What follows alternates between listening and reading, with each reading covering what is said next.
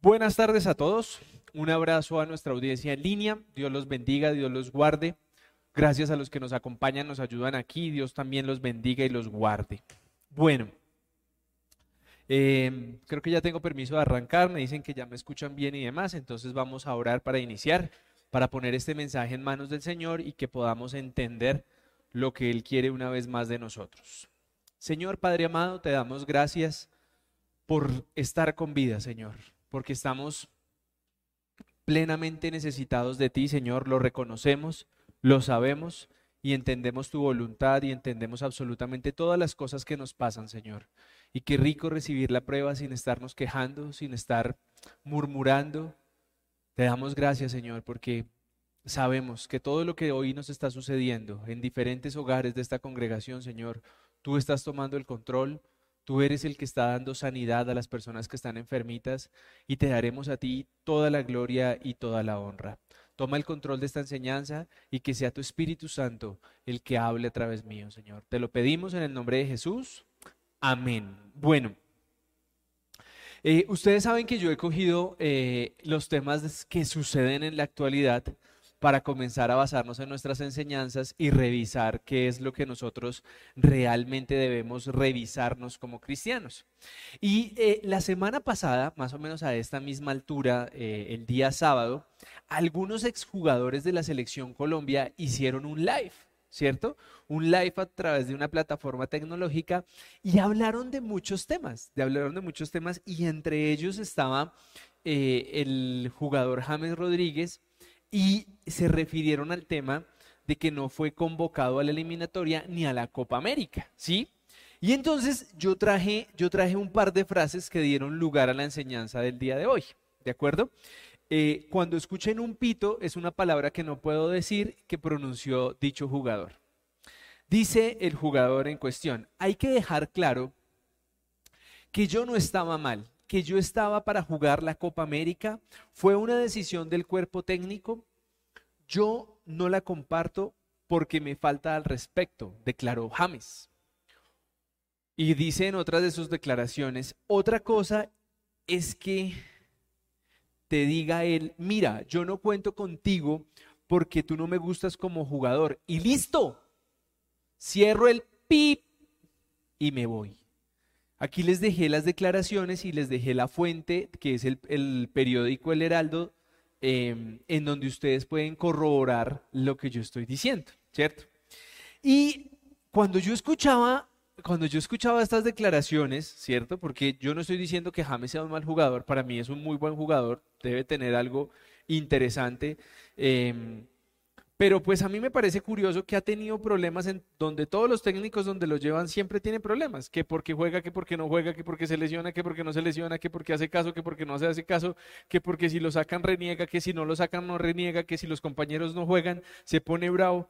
Entonces yo quise colocarle a esta enseñanza algo referente a lo que dijo James, ¿sí? Y por eso les, la enseñanza de hoy se llama Oigan a mi tío, ¿sí? Es un término, la gente que de pronto nos escucha dirá, pero no entiendo ese, ese tema. En Colombia se usa mucho cuando uno escucha decir a una persona algo eh, con lo cual usted no está de acuerdo, ¿cierto? Entonces, eh, el término es como, oigan a mi tío lo que está diciendo. Y voy a ser muy claro y muy sincero. Para mí es una, es una forma muy arrogante de dirigirse al cuerpo técnico de la selección, porque un director técnico es un jefe, es un líder, es una persona que está contratada con un objetivo y él define qué recursos quiere llamar o no llamar, ¿cierto? Y yo quise que hoy lo revisemos desde este punto, porque James está en una vida productiva que todavía no termina. Eso no significa que si en esta convocatoria o en estas o en esta eh, partidos que se están jugando no lo llamaron, no significa que no pueda volver. Pero a mí me causa mucha curiosidad cómo él inmediatamente sale a cuestionar sus autoridades, sale a cuestionar lo que puedan haber hecho bien o hecho mal con respecto a convocarlo y dejarlo jugar en los partidos o no dejarlo jugar. Para mí, para mí, basándome en la Biblia, basándome en la Biblia, quiero enseñarles eh, que la actitud de James no está bien. Yo no tengo nada contra James, me cae bien, eh, me parece que, cuando se conecta y juega y no está de mal genio, lo hace bien, pero ahí me estoy refiriendo a las palabras que utilizó en ese live. No, no lo estoy tildando, no quiero que la gente diga, ay, qué porquería James. No, me parece que es un colombiano, como buen colombiano, pues se puede equivocar y, vamos a mirar cómo aprendemos de esa equivocación de él sin juzgarlo, sin atacarlo. Eh, y sabiendo que en algún momento puede volver a estar en la selección y que en algún momento él puede retractarse de sus comentarios. Pero miren lo que dice en Proverbios capítulo 16, versículo 18, en traducción en lenguaje actual. El, el orgulloso y arrogante, a fin de cuentas, fracasa. Entonces, ¿qué estoy queriendo decir con eso? Para mí los comentarios de James tienen orgullo y es arrogante, porque se está refiriendo al cuerpo técnico y lo está tratando como si el, el cuerpo técnico se estuviera equivocando. Ahora, yo quiero que ustedes se den cuenta de personas, hemos tenido muchos ejemplos mundiales, ¿sí? El último ejemplo que a mí me pareció súper, súper, un bofetadón directo, fue las últimas elecciones presidenciales de los Estados Unidos, ¿cierto? Hay un presidente eh, de denominación cristiana, para también entrar en el contexto de mi mensaje, en donde para el hombre él era el único que iba a ganar las elecciones y no había poder humano que eh, no le permitiera ganar las elecciones y de esto se desató todas unas controversias. No estoy diciendo que el presidente esté mal, no estoy diciendo que esté bien, estoy mostrando cómo muchas veces, incluyéndonos a los cristianos, nos volvemos arrogantes, ¿sí? Y orgullosos creyendo que nuestra voluntad es la que se tiene que hacer, ¿de acuerdo? Ahora, yo, yo, tampoco le estoy diciendo que el cristiano tiene que ser el que todo el mundo deje que lo humille, todo el mundo tiene que lo pise. No, yo, yo no estoy hablando de eso porque si algo yo tengo claro es que el viejo hombre antes de Jesús de Nazaret era un fracaso y las nuevas cosas que hemos permitido vivir gracias a Jesús es gloria a Él. ¿Sí?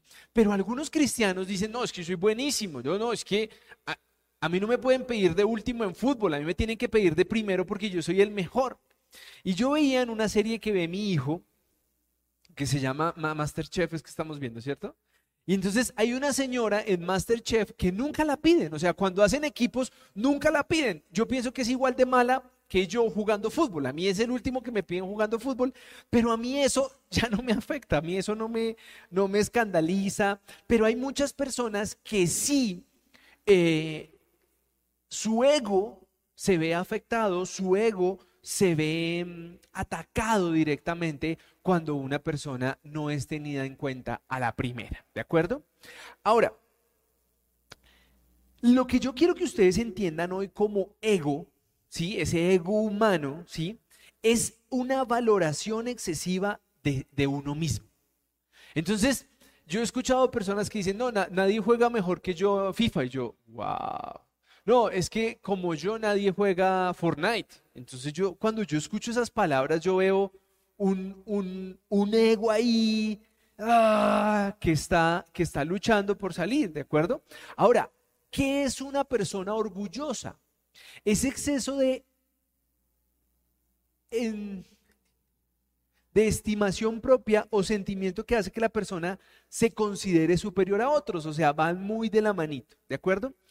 Pero yo quiero que hoy, como, como pueblo cristiano que somos, revisemos si estamos cayendo en eso mismo, porque es que para nosotros es muy fácil salir a juzgar a James y salir a juzgar a un presidente, salir a juzgar de pronto a un pastor que, que es orgulloso, ¿no? Porque como ahora en las iglesias ya no se llaman pastores, sino apóstoles, y entonces toca ponerles tapete rojo para que los apóstoles entren.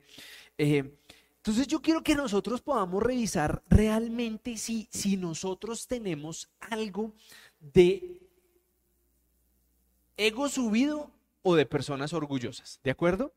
Y para mí, eh, la explicación la quiero basar en que hay algunas características de las personas que tienen su ego elevado, ¿cierto? Ego elevado, orgulloso, egocéntrico, yo puedo solo, yo no necesito que nadie me ayude, usted no sabe quién soy yo, eso en este país se sabe muy bien.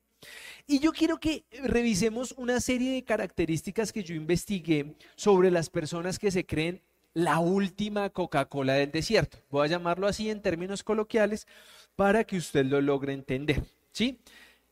Para el que no me logra entender qué es la última Coca-Cola del desierto, imagínese que usted está en un desierto, tiene mucha sed. ¿Cuánto le van a cobrar por esa última Coca-Cola? Pues de esa manera, de esa manera, es que yo quiero que nosotros revisemos si nosotros tenemos características de esas personas orgullosas y con el ego elevado. ¿Listo? Y por eso, oigan a mi tío.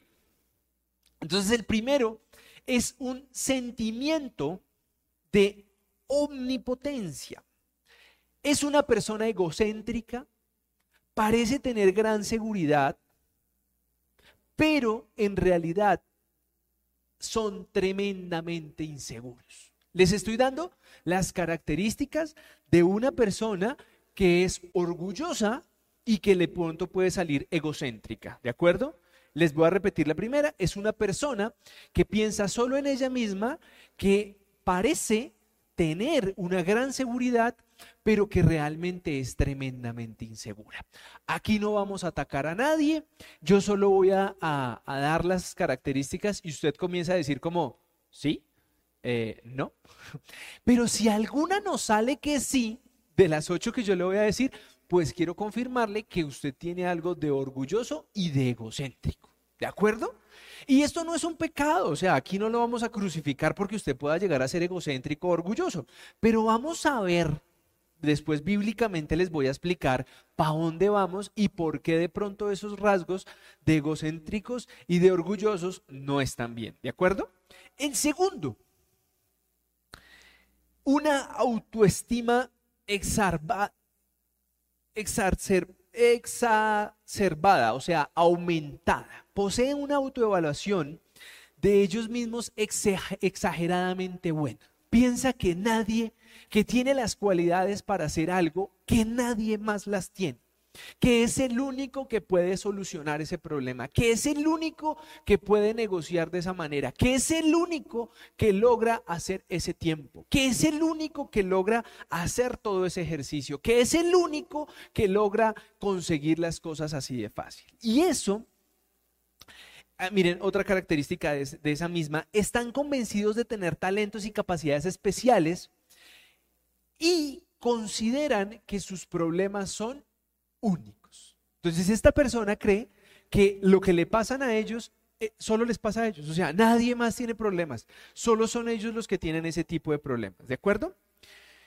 Tercera característica, una falsa autoconfianza aunque en su imagen externa nos enseñan una gran confianza en sí mismos, lo cierto es que dista mucho de ser verdad.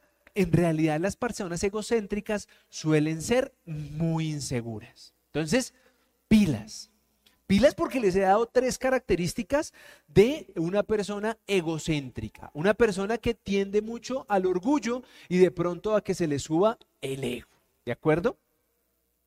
Es una persona, cuarta característica, enorme ambición y expectativas no realistas. Usted no ha visto esas personas que dicen, ah, no, yo puedo hacerlo solo, yo a mí demen dos días y yo en dos días vuelvo a solucionar esto, yo puedo. ¿Usted no sabe quién soy yo? Entonces, debido a ese sentimiento de grandeza, las personas egocéntricas pueden estar preocupadas en búsqueda constante de éxito, poder, belleza, amor y muchas cosas más. En cualquier momento, su vida profesional despegará y se convertirán en millonarios. No, no millonarios los que juegan fútbol, sino los que tienen mucho dinero.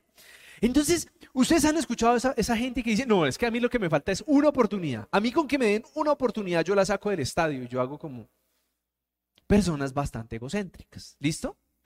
Cuatro características. Usted va chuleando. Si en la uno sí, entonces usted dice sí. Ahorita miramos a ver qué dice la Biblia de esos tipos de características.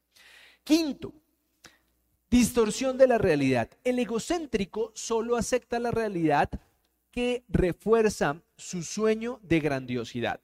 Tiende a negar o simplemente rechaza aquellos aspectos de su vida que pueden cuestionar prestigio a su imagen de persona importante y admirable. Entonces esta persona, cuando alguien le viene con un reclamo, cuando esta persona em, le viene a decir que las cosas que él está diciendo no son así, inmediatamente sale a la defensiva, sale un león a querer destruir su presa porque le están llevando la contraria. Sexta, muy poco empática. Las personas egocéntricas no es capaz de reconocer los sentimientos de los demás. Muestran muy pocos sentimientos o afectos hacia las personas de su entorno. Aquí creo que clasificamos varios en la casa. Pues teme que el hecho de mostrarse sensible le haga sentirse vulnerable y por lo tanto inferior. Esta característica contrasta con la necesidad del egocéntrico de ser admirado, halagado y respetado. Entonces ustedes se han dado cuenta que, que, muchas de nuestras familias están rodeadas y conformadas por personas que no manifiestan amor, que les duele la boca para decir, oye, buenos días, ¿cómo estás? ¿Cómo se te ve de bien esa camisa? ¿Cómo se te ve de bien esa blusa? Hoy, hoy te peinaste. Bueno, los que pueden peinarse, ¿no? Pero estas personas, ¿sí? Los que somos egocéntricos, yo me voy a clasificar ahí, yo, yo ya de las ocho me tocó chulear como cuatro, entonces dije, no, paila, yo ya estoy en el problema. Entonces, para que lo vayamos viendo. ¿Listo? Entonces, muy poca empatía, y eso me parece que lo tenemos muchos. Miren esta, miren esta. Hipersensibilidad a la evaluación de los demás. Se las voy a leer.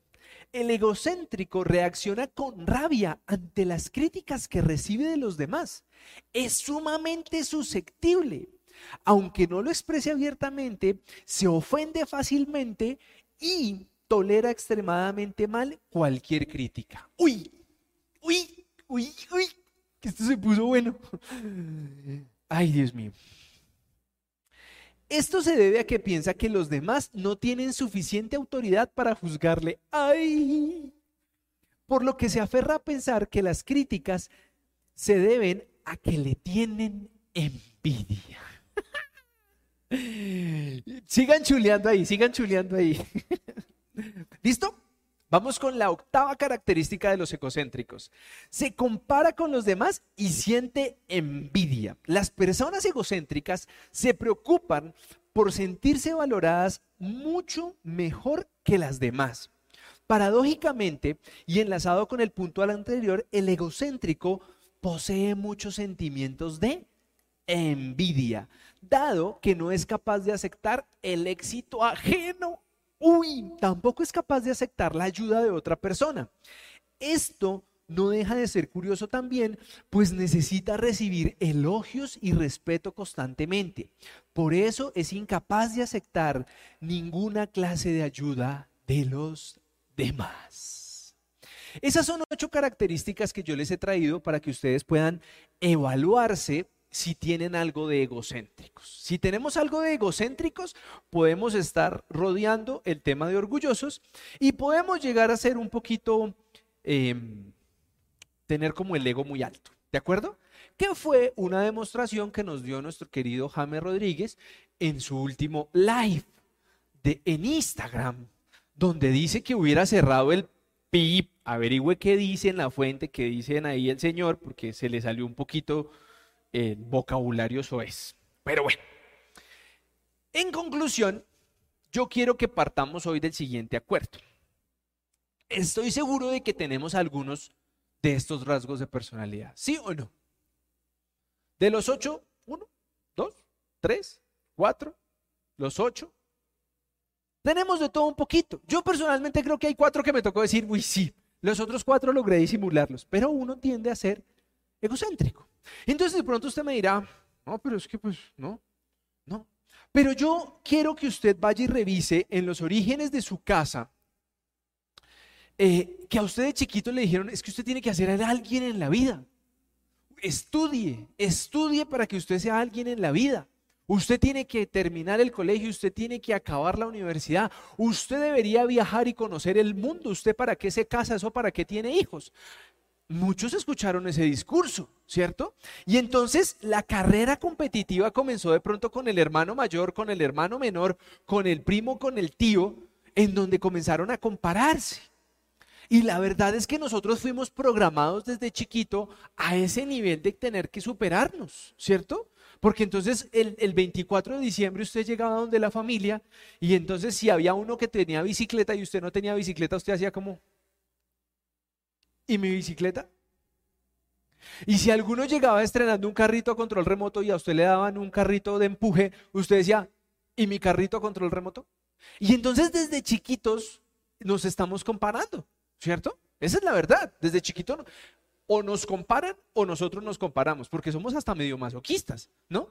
Porque uno comienza a decir, oiga, y si vio que fulano compró carro y un carrazo.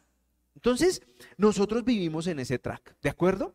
Entonces, em, yo quiero, yo quiero que nosotros partamos de que de pronto sí somos un poquito orgullosos y que de pronto tenemos un poquito el ego alto, ¿sí? Para que de pronto algunos de nuestros comentarios eh, nos tendrán que decir también, oigan a mi tío o oigan a mi tía, porque, ¿sí? Entonces, si partimos de ahí, si partimos de ahí hoy, si usted me reconoce que el pueblo cristiano se volvió orgulloso y altivo, y usted me va a decir, no, esos los cristianos todos son lindos, eso es carreta. El cristiano, dice un pastor que conozco, se llama Dante Gebel, antes de que me asocien con otros pastores a los que no quiero estar asociado. Dante Gebel dice que el, pueblo cristiano es el único que remata sus heridos. ¿Sí? Y el, el, pastor lo dice de la siguiente manera, que si tú ves a alguien en pecado, si ves a alguien que cayó en pecado, el pueblo cristiano es el primero que lo coge y ¡puf! lo bota de la iglesia. Porque las iglesias supuestamente son para gente perfecta. ¿cierto? Tranquilos que en esta todos estamos en recuperación, no hay ningún inconveniente. Pero miremos qué nos dice la Biblia, qué nos dice la Biblia de todo esto que yo les estoy contando, a ver cómo logramos encontrar un mensaje bíblico para que si los cristianos estamos cayendo en ese orgullo y en esa altivez de seres perfectos, ¿no? O sea, que ya no caminan sino levitan porque ahora son hijos de Dios, ¿sí? Algunos no saben ni por qué son hijos de Dios. Solo asisten a una iglesia, pero se creen la última Coca-Cola del desierto. Miren lo que dice Primera de Corintios, capítulo 4, versículo 6 y 7, en traducción lenguaje actual para que no nos perdamos. Así que no anden presumiendo de que un servidor de Dios es mejor que otro. No hay nada que los haga a ustedes más importantes que otros. Todo lo que tienen lo han recibido de Dios. Y si todo se lo ha se lo deben a Él, ¿por qué presumen como si ustedes solos lo hubiesen, lo hubieran conseguido? O sea, en esta carta, el apóstol hablándole a los, a los, a los hermanos de Corintio, ya los estaba levantando en la época actual. Porque la verdad es que eh, en el pueblo cristiano eh, hay, una, hay un, hay un ego levantado de santidad, ¿no? O hay algunos que no caminan sino levitan, o sea, esos pastores que no van al baño, que comen y por ósmosis desecharán lo que su cuerpo no necesita porque ellos son santos, perfectos, de esos que les ponen tapete rojo para que entren a algún lugar. Pero aquí nos dice que nosotros no deberíamos presumir de nada, porque todo lo hemos recibido de Dios. Y yo quiero que ahí nos hagamos la primera pregunta. ¿Realmente yo creo eso? ¿O realmente yo soy el chacho del paseo? No, es que mis hijos están bien, es porque yo los he criado así. No, es que yo vivo donde vivo porque yo camello durísimo. ¿Será? Hay gente que de pronto ha trabajado más que nosotros. Hay gente que de pronto ha estudiado más que nosotros. Y no tiene todas las bendiciones que nosotros tenemos. Entonces, Ahí es donde uno dice, en mi casa, para la gloria de Dios decimos, gloria a Dios, porque Él es el que nos ha dado esta comodidad. Porque yo, yo, yo, yo estoy a punto de cerrar mi cuenta en LinkedIn porque yo veo que toda la gente eso estudia, hace maestrías, certificaciones, ahora se volvieron políglotas, ya no solo hablan inglés, sino francés, alemán. Y yo hago como, oiga, yo cada día me siento como más bruto frente a esta sociedad. Porque eso ahora todo el mundo anda con unos egos. Mira, yo hice un PhD, yo hice un MBA. Y entonces uno, uno se deja llevar por eso, ¿no? Y yo la verdad también dije, venga, pues un MBA, ¿no? Entonces uno se pone a investigar cuánto vale un MBA y dije, no, pues si yo hago un MBA me quedo, me quedo pero para pelar cocos porque eso vale mucho dinero. Una universidad prestigiosa de este país cobra 95 millones de pesos por un MBA que dura dos años. Y yo hice como, uy, Echeverry, no. Ese no es mi target, hasta ya no llego. Pero eso era un paréntesis. ¿Listo? Debemos bajarnos de la nube y entender que estamos aquí por la misericordia de Dios, ¿cierto? Hay algunos grandes eh, físicos que terminaron en sillas de ruedas, ¿cierto? Y decidieron no creer en la presencia de Dios, no creyeron en nada del tema. Ellos decían que tenían la forma de comprobar físicamente que somos la evolución y que un Dios no existe. Y desde muy jóvenes estuvieron postrados en una silla de ruedas. Hay cosas que uno no logra entender. ¿Listo? Hoy yo pienso que nosotros tenemos unos talentos, ¿cierto? Y esos talentos, pocos o muchos, Dios nos los ha dado. ¿Me siguen hasta ahí? Y que en esa misericordia de Dios, con esos talentos, pues nosotros debemos comenzar a eh, utilizarlos para el servicio de Dios o por lo menos para las de la comunidad, ¿cierto? Paréntesis, esta semana dimos la leche a la fundación que estamos ayudando. Acuérdense que estamos ayudando a una fundación que tiene niños enfermos y abandonados, ¿correcto? Y ellos necesitan unas leches caras. El 10% de los ingresos de esta fundación van inmediatamente a ese tipo de alimentos que necesita esa fundación. Cierro paréntesis. Romanos 12, versículos 6, 8, traducción en lenguaje actual para que no se me enreden. Dios nos ha dado a todos diferentes capacidades según lo que Él quiso darle a cada uno. Por eso, si Dios nos autoriza para hablar en su nombre, hagámoslo como corresponde a un seguidor de Cristo. Si nos pone a servir a otro, sirvámoslos bien. Si nos da la capacidad de enseñar, dediquémonos a enseñar. Si nos pide animar a los demás, debemos animarlos si de compartir nuestros bienes no seamos tacaños. Si debemos dirigir a los demás, pongamos en ello todo nuestro empeño. Y si nos toca ayudar a los necesitados, hagámoslo con alegría. Entonces, si usted va conmigo eh, o se acaba de conectar a esta transmisión, le voy a resumir el cuento hasta aquí para que comencemos a concluir del mensaje de hoy. Los cristianos, lastimosamente, hemos caído en orgullo y en altivez.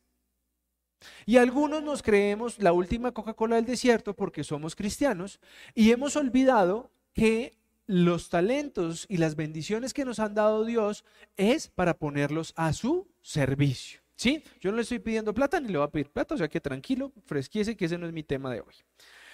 Y ahora, yo quiero que usted entienda ¿Qué pasa con esos talentos? Y esto, aquí mejor dicho, casi que me quedo con la Biblia completa porque vamos a estudiar eh, Mateo 25 y se los traje en traducción lenguaje actual para que no se pierdan, para que no sientan que eh, utilizamos versiones raras. Esta es la parábola de los talentos. Así es conocida en la Biblia y yo quiero que la repasemos hoy. De pronto muchos ya la han escuchado. A uno le dieron tres monedas, a otro cinco, a otro diez y unos las multiplicaron y otros dijeron, no, es que ese señor es muy bravo, yo mejor me las guardo y se las devuelvo quietecitas. ¿Listo? Y yo quiero que, que lo leamos rápidamente para que usted logre entender qué dice la Biblia con respecto a los talentos. Mateo 25, versículos del 14 al 30 en traducción lenguaje actual. En el reino de Dios pasará lo mismo que sucedió cierta vez, cuando un hombre decidió irse de viaje. Llamó a sus empleados y les encargó su dinero. El hombre sabía muy bien lo que cada uno podía hacer. Por eso a uno de ellos le entregó cinco mil monedas, a otro dos mil y a otro mil. Luego se fue de viaje. El empleado que había recibido cinco mil monedas hizo negocios con ellas y logró ganar otros cinco mil. El que recibió dos mil monedas ganó otras dos mil monedas. Pero el que recibió mil fue y las escondió bajo tierra. Versículo 19. Mucho después, el hombre que se había ido de viaje regresó y quiso arreglar cuentas con sus empleados. Llegó el que había recibido cinco mil monedas, se las entregó junto con otras cinco mil, y él le dijo, Señor, usted me dio cinco mil monedas y aquí tiene otras cinco mil que yo gané. El hombre le dijo, excelente, eres un buen empleado y se puede confiar en ti. Ya que cuidaste bien lo poco que te di y ahora voy a encargarte cosas más importantes. Vamos a celebrarlo. Versículo 22. Luego llegó el empleado que había recibido dos mil monedas y dijo, Señor, usted me dio dos mil monedas y aquí tiene otras dos mil que yo gané. El hombre le contestó, excelente, eres un buen empleado y se puede confiar en ti. Ya que cuidaste bien lo poco que te di, ahora voy a encargarte cosas más importantes. Vamos a celebrarlo. Versículo 24. Por último, llegó el empleado que había recibido mil monedas y le dijo, Señor, yo sabía que usted es un hombre muy exigente, que pide hasta lo imposible. Por eso me dio miedo y escondí el dinero bajo tierra. Aquí le devuelvo exactamente sus mil monedas. El hombre le respondió, eres un empleado malo y perezoso. Si sabías que yo soy muy exigente, ¿por qué no llevaste el dinero al banco? Así al volver yo se recibiría el dinero que te di más los intereses.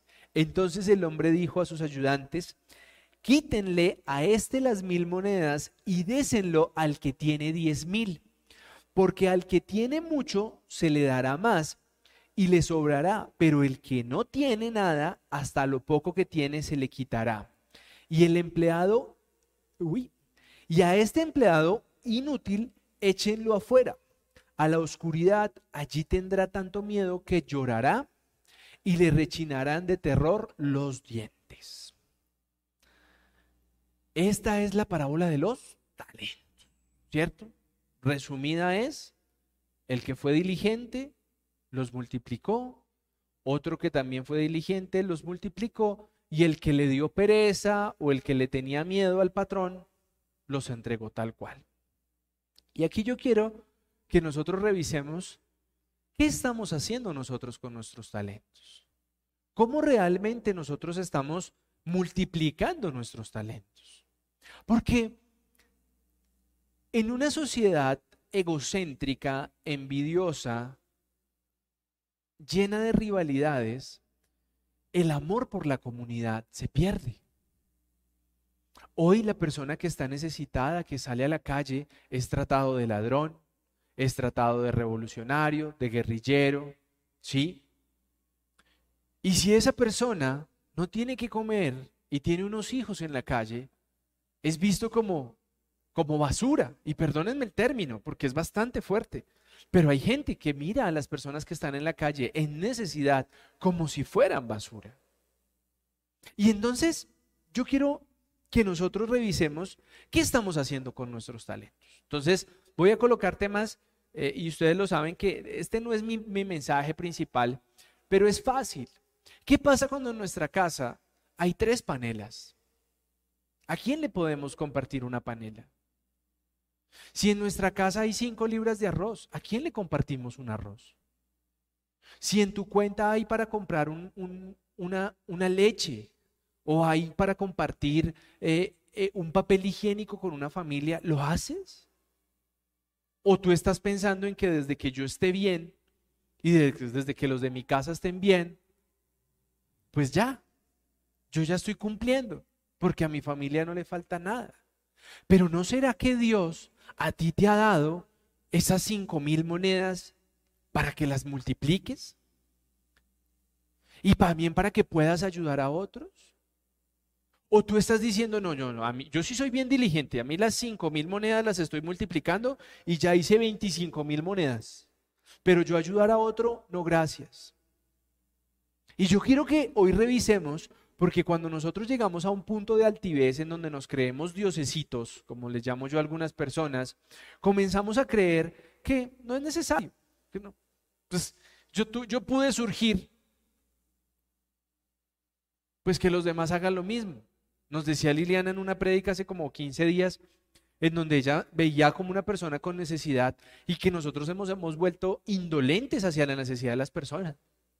Yo sé que lastimosamente en la calle también hay personas que viven de pedir limosna, que viven de, de, eh, mostrar enfermedades, en fin.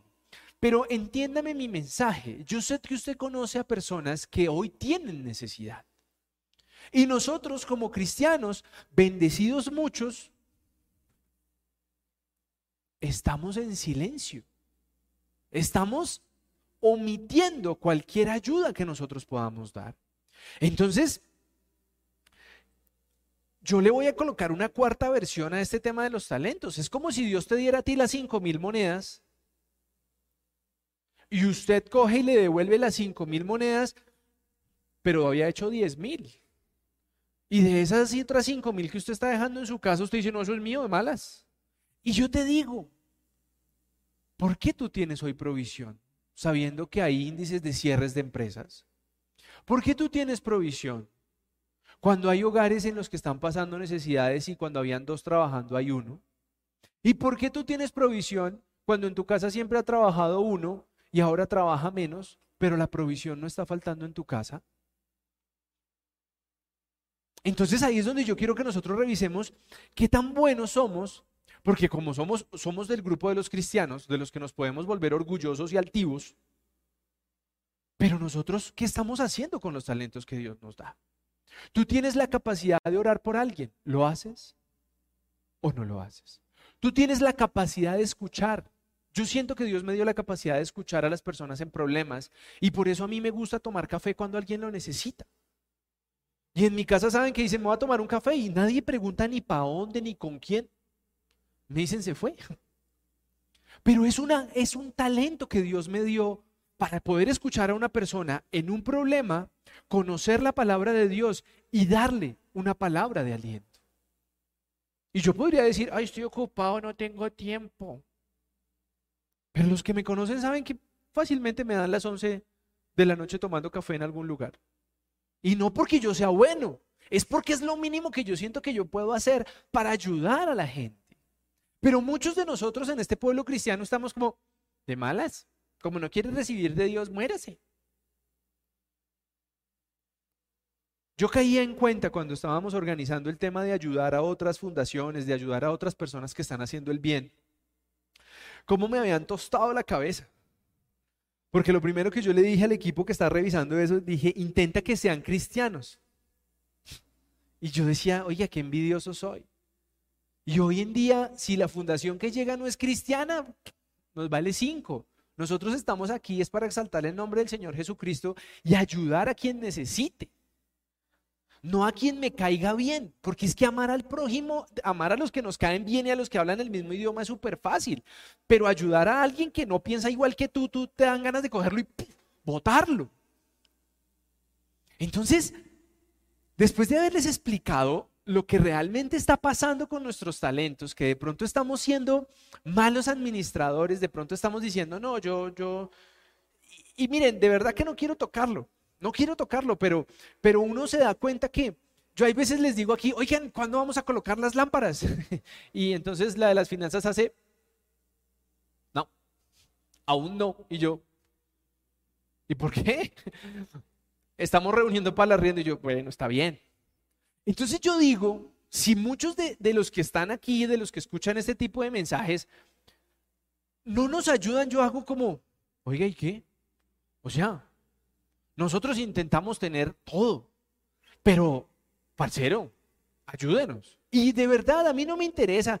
Los que, los que saben, saben que yo no vivo de esto. Ahorita una persona, antes de empezar, eh, no puedo decir el nombre, pero me dice, oiga, ¿y, usted fuera a tener la iglesia, qué hace? Y yo, ah, sí, tengo un trabajo y mi esposa, con mi esposa tenemos una empresa. Ah, pero entonces sí trabaja. Y yo, sí, sí, esto no me mantiene. Pero ese no es el mensaje de hoy. Si usted no quiere sembrar en esto, está bien, no, no hay problema. Pero lo que yo quiero llamarlo hoy es que si usted conoce necesidad en una familia, en alguien cercano, y a usted no le nace ayudar, ¿no cree que hay algo mal? ¿No cree que hay un cortocircuito? Y usted me va a decir de pronto, ay, no, pero, ay, ay. Miren lo que dice el versículo 31 del mismo capítulo. Y está hablando Jesús. Cuando yo el Hijo del Hombre regrese, vendré como un rey poderoso, rodeado de mis ángeles, y me sentaré en mi trono. Gente de todos los países se presentará delante de mí, y apartaré a los buenos a los buenos como el pastor que aparta a las cabras de las ovejas. A los buenos los pondré a la derecha y a los malos a la izquierda. Entonces yo, el rey, les diré a los buenos, mi Padre los ha bendecido. Vengan, participen del reino que mi Padre preparó desde antes de la creación del mundo. Porque cuando tuve hambre, ustedes me dieron de comer. Cuando tuve sed, me dieron de beber. Cuando tuve que salir de mi país, ustedes me recibieron en su casa. Cuando no tuve ropa, ustedes me la dieron. Cuando estuve enfermo, me visitaron. Cuando estuve en la cárcel, ustedes fueron a verme. Y los buenos me preguntarán, escuchen bien esto, Señor, ¿cuándo te vimos con hambre y te dimos de comer? ¿Cuándo tuviste sed y te dimos de beber? ¿Alguna vez tuviste que salir de tu país y te, recibimos en nuestra casa? ¿O te vimos sin ropa y te dimos que, poner? No recordamos que hayas estado enfermo o en la cárcel y que te hayamos visitado. Y mire cómo contesta Jesús, y ahí se los dejo, ahí se los dejo. Yo solo soy el mensajero. Yo el rey les diré lo que ustedes hicieron para ayudar a una de las personas menos importantes de este mundo, a quien yo considero como hermanos, es como si lo hubieran hecho por mí. Entonces yo pregunto, y pasto sí, gloria a Dios, puedo dar testimonio, pero hay, hay, hay hombres y mujeres que no le botan un pan a la mamá, un pan. Llega el día de la madre y hacen como, ¿toca regalo? Sí. Ay, es que eso es una fecha comercial diabólica. No joda, tacaño. Dele algo a su mamá. Y mañana denle algo al papá. Valga, valga el comentario. Pues mañana es el día del padre, ¿no? Ese era un chiste. Pero yo veo que hay hombres y mujeres que dicen, ay, pero es que mi mamá tiene, ¿yo para qué le doy? ¿Aquí qué dice? que Aquí dice que si tiene no le dé. Yo no vi eso. Si usted lo encuentra en una Biblia dice, si tiene su mamá, no le dé. Siémbrele. Siembre y siembre bien, pero siembre con ganas. Pero hay algunos que comienzan, uy, ¿cuántas, cuántas monedas? Feliz día, tacaños, tacaños. Y el que sea así es un tacaño. Y yo quiero que hoy revisen porque hay gente que, miren, es que esto es verídico. Hay gente que le encanta que llegue el día de los cumpleaños y que todo el mundo lo felicite, que todo el mundo le llegue con un detallito, ¿sí o no? Eso es chévere, uno dice, ay, tan rico, tan rico. ¿Cuántas veces usted llama a felicitar a alguien? ¿Cuántas veces usted dice, voy a comprarle una camiseta? Del Only, del Only, del Only. Nosotros también vamos al Only, para que no crean que es que, no, nosotros vamos al Only. Pero la verdad es que la gente está caña. Y yo veo un rasgo de tacañería. Esta semana alguien me dijo, ay, mira lo que voy a comprar. Y, lo dije así, sin, pensar, sin, sin medir mis palabras. Y yo, uy, da algo mejor, eso está muy tacaño. Y después dije como, uy, perdón. Pero es la verdad. Y yo no estoy pidiendo regalo de día al Padre, no, pero lo que se estoy diciendo es, Jesús nos está diciendo, yo te voy a dar talentos, administralos bien, multiplícalos y cada vez que puedas, ayuda a uno de mis amiguitos o de mis hermanos, como quiera llamarlo. Y lo peor es que nosotros estamos en familias necesitadas, ¿no? Pues a no ser que ustedes vengan de, de del príncipe Carlos o algo así, o, o, de esas familias que fueron presidentes de este país que no les falta plata, pero, pero pues que yo sepa, uno en la familia siempre conoce a alguien que anda ahí como, como cojeando, y no es que se haya caído, no es que se haya caído, sino que tiene problemas económicos. Pero la verdad, y, y con esto quiero ser muy enfático, yo soy de los que quiero ayudar a la gente, pero cuando veo un rasgo, ojo, cuando yo veo un rasgo de mantenido, yo cierro la llave. Y también lo digo, no sean pendejos, no se dejen ordeñar de los que quieren vivir a costillas de otro. Eso no es. Yo estoy hablando, y por eso creo que lo tenemos aquí como principio, si nosotros vamos a ayudar a una fundación, que sean 12, que sean 24, para que no se acostumbren a vivir de nuestra ayuda, sino que si vamos a ayudar, ayudemos a varias personas, para darle la gloria a Dios, no para que digan que somos buenos. Y eso es lo mismo que nosotros debemos hacer. Alguien se entera de una necesidad y hace como, se pierden. Pero yo veo que hay gente que le gusta también ese plan. Yo aquí jodido, lleva sin poder trabajar. Y ponen una cara de tragedia que yo hago como, no te creo. Pero no se lo digo para no ofenderlo, ¿no? Pero yo hago como, y me voy. Y yo quiero que el pueblo cristiano deje de ser tacaño, y hoy le estoy hablando a los tacaños, dejen de ser tacaños, siembren en su casa, siembren el día de la padre, el día madre, el día del padre, el día del niño para los bebés que también piden regalo. Den regalo en Navidad, hola. Ay, no, es que eso son fechas comerciales, porquerías de Satanás.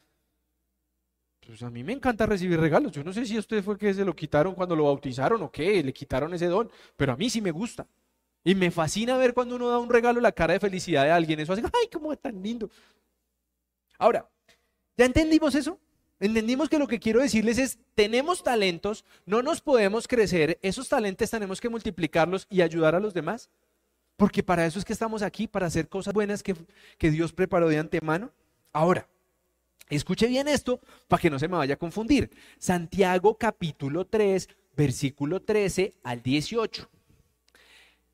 ¿Quién es sabio? Hace la pregunta, ¿quién es sabio y entendido entre vosotros? Muestre por la buena conducta sus obras en sabia mansedumbre. Pero si tienes celos amargos y contención en vuestros corazones, no os jactéis ni mintáis contra la verdad. Porque esta sabiduría no es, de la, no es la que desciende de lo alto, sino terrenal, animal, diabólica. Porque, todo, porque donde hay celos y contienda, allí hay perturbación y toda obra perversa. Pero la sabiduría que es de lo alto es primeramente pura, después pacífica, amable, benigna, llena de misericordia y de buenos frutos, sin incertidumbre ni hipocresía. Y el fruto de justicia se siembra en paz para aquellos que hacen la paz. Conclusión. Tienes un pequeño rasguito, rasguito de celos amargos y contienda dentro de vuestro corazón? Ahí es donde hoy el mensaje nos está dando duro. Porque la sabiduría si viniera de Dios y si nosotros estuviéramos al servicio de Dios, no estaríamos con ese rasgo. Y les tengo un paréntesis de esos que me encantan a mí. Ustedes saben que yo venía de una iglesia, ¿cierto? Donde me dañaron la cabeza, estoy en proceso de, rehabilitación y de desintoxicación del Evangelio acomodado. Pero yo sufrí allá, ¿cierto? Porque uno cuando llega al cristianismo, pues uno comienza a ver bendiciones, ¿no? Y yo sentí envidia pura de mis codiscípulos. Yo toda la vida he amado iPhone, ¿no? ¿No? Y entonces yo era de los que salía algún iPhone y yo buscaba que alguien me lo trajera de Estados Unidos porque aquí no lo podía comprar, lo que fuera, me lo compraba de segunda. Y yo llegaba con un iPhone nuevo a esa congregación y, oiga, esa gente se moría de envidia. Ahorita es que me vengo a dar cuenta que, que yo decía, oiga, pero mi iPhone, ¿qué le hizo? ¿Por qué lo mira mal? Pero es verdad, hay muchas congregaciones que están llenas de envidia, que no les importan si tú progresas, si tú ves bien, sino, ¿y usted por qué compró ese carro? a la fija fiado. ¡Qué mamera! Y si los que me escuchan siguen en congregaciones de ese estilo, salga volando, mijo, porque un día esto se gana la lotería y lo matan por quedarse con el premio. Entonces, yo quiero que nosotros seamos muy claros y entendamos el mensaje de hoy. Nosotros no podemos tener en nuestro corazón celos ni contiendas. Porque finalmente, si nosotros todavía tenemos arraigados esos celos y esa amargura, porque otras personas estén bien, pues nosotros no podemos decir que somos esos hijos de Dios que hemos nacido de nuevo, de lo que yo les hablaba a ustedes hace ocho días. Entonces, hoy mi mensaje es que nosotros revisemos los talentos que tenemos, que nosotros podamos decir, vea, yo tengo un talento para, hacer pan, yo tengo un talento para hacer galletas de mantequilla, ¿sí o no? Vino, vino mi hermana eh, el año pasado y nos enseñó a hacer de esas galletas de mantequilla y no, eso es una locura. Y lo hizo en un plan tan lindo como que dijo, tengo que enseñarles a hacer algo. No, esto es mío y no se lo presto a nadie, es mi receta secreta. No, lo dijo como, mira, se compra esto, se compra esto, se compra esto, se prepara así, se hornea así, se sirven así y se almacenan así. Yo me acuerdo que eso fue un plan espectacular en mi casa y comimos galletas como tres días seguidos porque parecíamos... Pero fue algo lindo, porque fue un talento que de pronto ella aprendió de su mamá y lo ha seguido compartiendo a otras personas. Y eso se sabe, se puede hacer. A mí algún día me dijeron, usted parece tonto. ¿Usted por qué le dice a la gente dónde comprar los computadores? Mejor véndaselos. Yo hace mucho tiempo me desprendí de eso. Si yo puedo orientarte y decirte que en un lugar lo consigues más barato, pues ve y lo compras, hermano. ¿Para qué le voy a decir yo si en Falabella hay veces salen descuentos del 40% y es más barato que comprármelo a mí? Para que después usted vea el comercial de Falabella y diga, Uy, me robó. No, gracias, no me interesa, no, no, quiero que, no quiero que diga eso de mí. Entonces, Hoy, hoy mi mensaje fuerte es que nosotros debemos dejarnos de creer la última Coca-Cola del desierto, cuando la realidad es que hay veces nosotros todas somos de esos cristianos tacaños que no sembramos, que no ayudamos, que no compartimos el conocimiento. Porque acuérdese de la frase colombiana que usted le pregunta, oiga, ¿dónde consiguió eso? ¿Y cómo voy yo? No, si mi hermano lo venden en tal lado. Ay, después lo encontré en otro lugar más barato. Pero nuestro ego y nuestra envidia, ¿para qué? No. Hoy nosotros debemos estar dispuestos, pero realmente dispuestos a servir a nuestros hermanos. Y ojo, nuestros hermanos pueden ser esa familia que está aguantando hambre en la calle hoy. Esa familia que usted apenas dice, quita, quita, quita, eso no va limpio el vidrio, no, quita, quita, quita, que está limpio. Yo también he dicho eso. Y hoy volteo a mirar a las personas, las miro a los ojos y digo, no, no, gracias, muy amable. Pero es diferente tú mirar a una persona y decirle a los ojos, por favor, no, gracias, que decirle, no, no, no, no, no, no, no, quítate de ahí, quítate de ahí. Eso es diferente.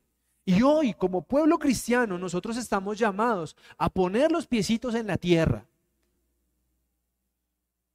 Porque a mí me parece muy chistoso como muchas personas dicen, no, ya, ya somos yo ya pasé las pruebas que tenía que pasar. No, Señor. Nosotros no sabemos cuándo puede venir una dificultad a nuestra puerta, cuándo podemos estar enfermos, cuándo podemos estar con una necesidad económica.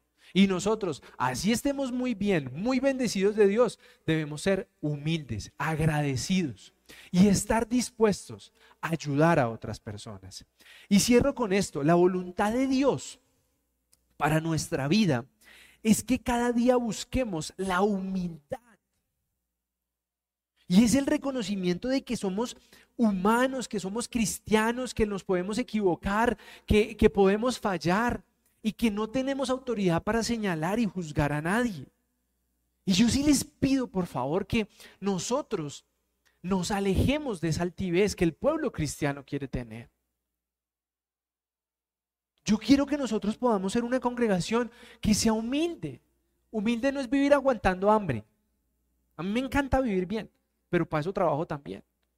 Pero lo que yo digo es, vamos a ser una congregación bendecida, no para chicanearlo, sino para ayudar a otros. Vamos a tener un templo bonito, no para chicanearlo, sino para darle la gloria a Dios y que alguien diga, oiga, pero esta gente puede tener cosas bonitas. Y se den cuenta que el pastor no vive de esto, por si las moscas. Y les dejo el versículo de la semana y ya me voy con esto. Salmo 138, versículo 6-8. Ahí no me acuerdo si es 6-8, está como muy largo. Creo que no es 6-8, creo que es solo 6. porque Jehová es excelso y atiende al humilde, más altivo mira de lejos. Entonces, yo hoy quiero decirles con todo mi amor, con todo lo que hemos vivido en los, en los últimos 30 días en mi casa y en esta congregación, que nosotros no estamos siendo producto terminado que nosotros debemos estar entre más bendecidos, más humildes. Entre más exitoso tengamos, que podamos estar más dispuestos a ayudar a los demás, en ayudar a cubrirle la necesidad a otra persona. Ojo, para darle la gloria a Dios, no para que lo vuelvan a usted el super tío, el super primo, el super hermano que ayuda con todo. No, porque cada vez que usted dé algo a alguien y esa persona venga a darle las gracias, usted tiene la responsabilidad de decirle, gloria a Dios que me bendice. Porque algunos se van a tragar esas indulgencias y van a decir, oh, es que yo sí soy bueno. No, no somos buenos. Es lo mínimo que podemos hacer. Amén. Los bendigo. Carito con nosotros. Chao.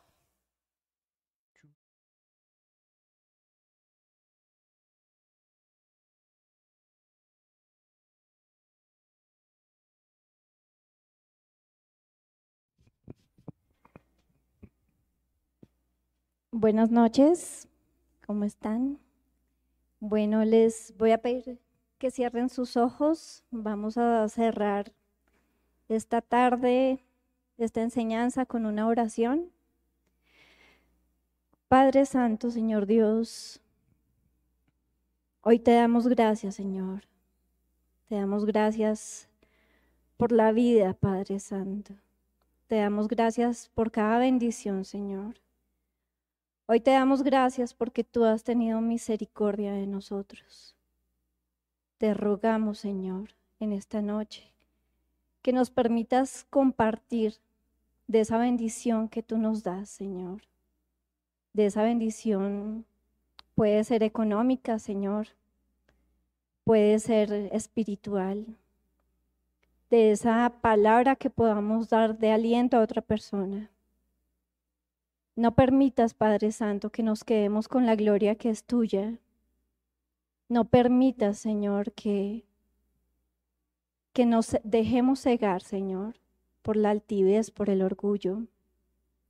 No permitas, Señor, que te robemos esa gloria, porque todo lo que tenemos, Señor, es gracias a ti.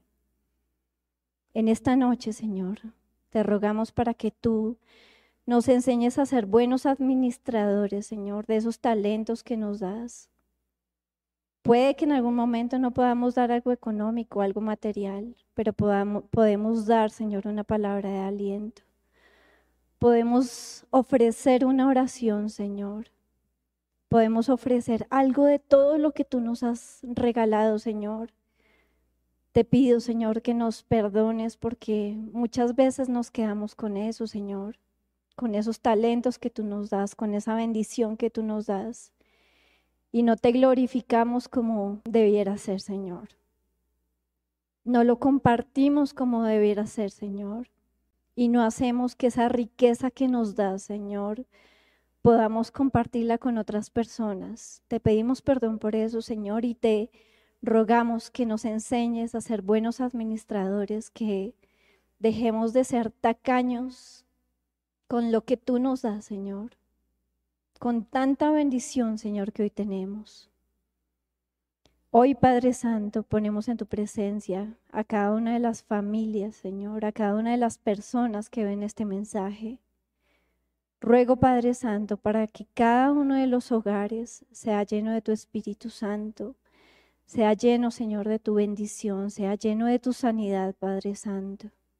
Hoy rogamos esa sanidad de nuestros hogares, rogamos tu protección. Rogamos, Padre Santo, que tu Santo Espíritu, Señor, nos acompañe siempre. Rogamos, Padre Santo, que hoy quites cualquier rasgo de altivez, de orgullo, que nos enseñes a ser humildes, Señor. Y asimismo, Padre Santo, seas tú premiando esa generosidad te rogamos, Padre Santo, que nos enseñes la humildad que tu Hijo Jesucristo, Señor, vino a enseñarnos. Hoy, papito Dios, pido por cada familia para que seamos buenos administradores, Señor. Hoy, Señor, nos ponemos en tus manos, ponemos en tus manos esta semana, Señor, que vamos a iniciar. Ruego, Padre Santo, para que seas tú bendiciéndola, para que seas tú, Señor, sanando, tanto físicamente como espiritualmente, Señor para que seas tú, Señor, con tu Santo Espíritu, Señor, llenando nuestras vidas, Padre Santo, de ti, Padre Santo, de tu amor, para que seas tú permitiéndonos ser ese ejemplo, para que seas tú permitiéndonos ser, Señor, ese testimonio que tú quieres que seamos.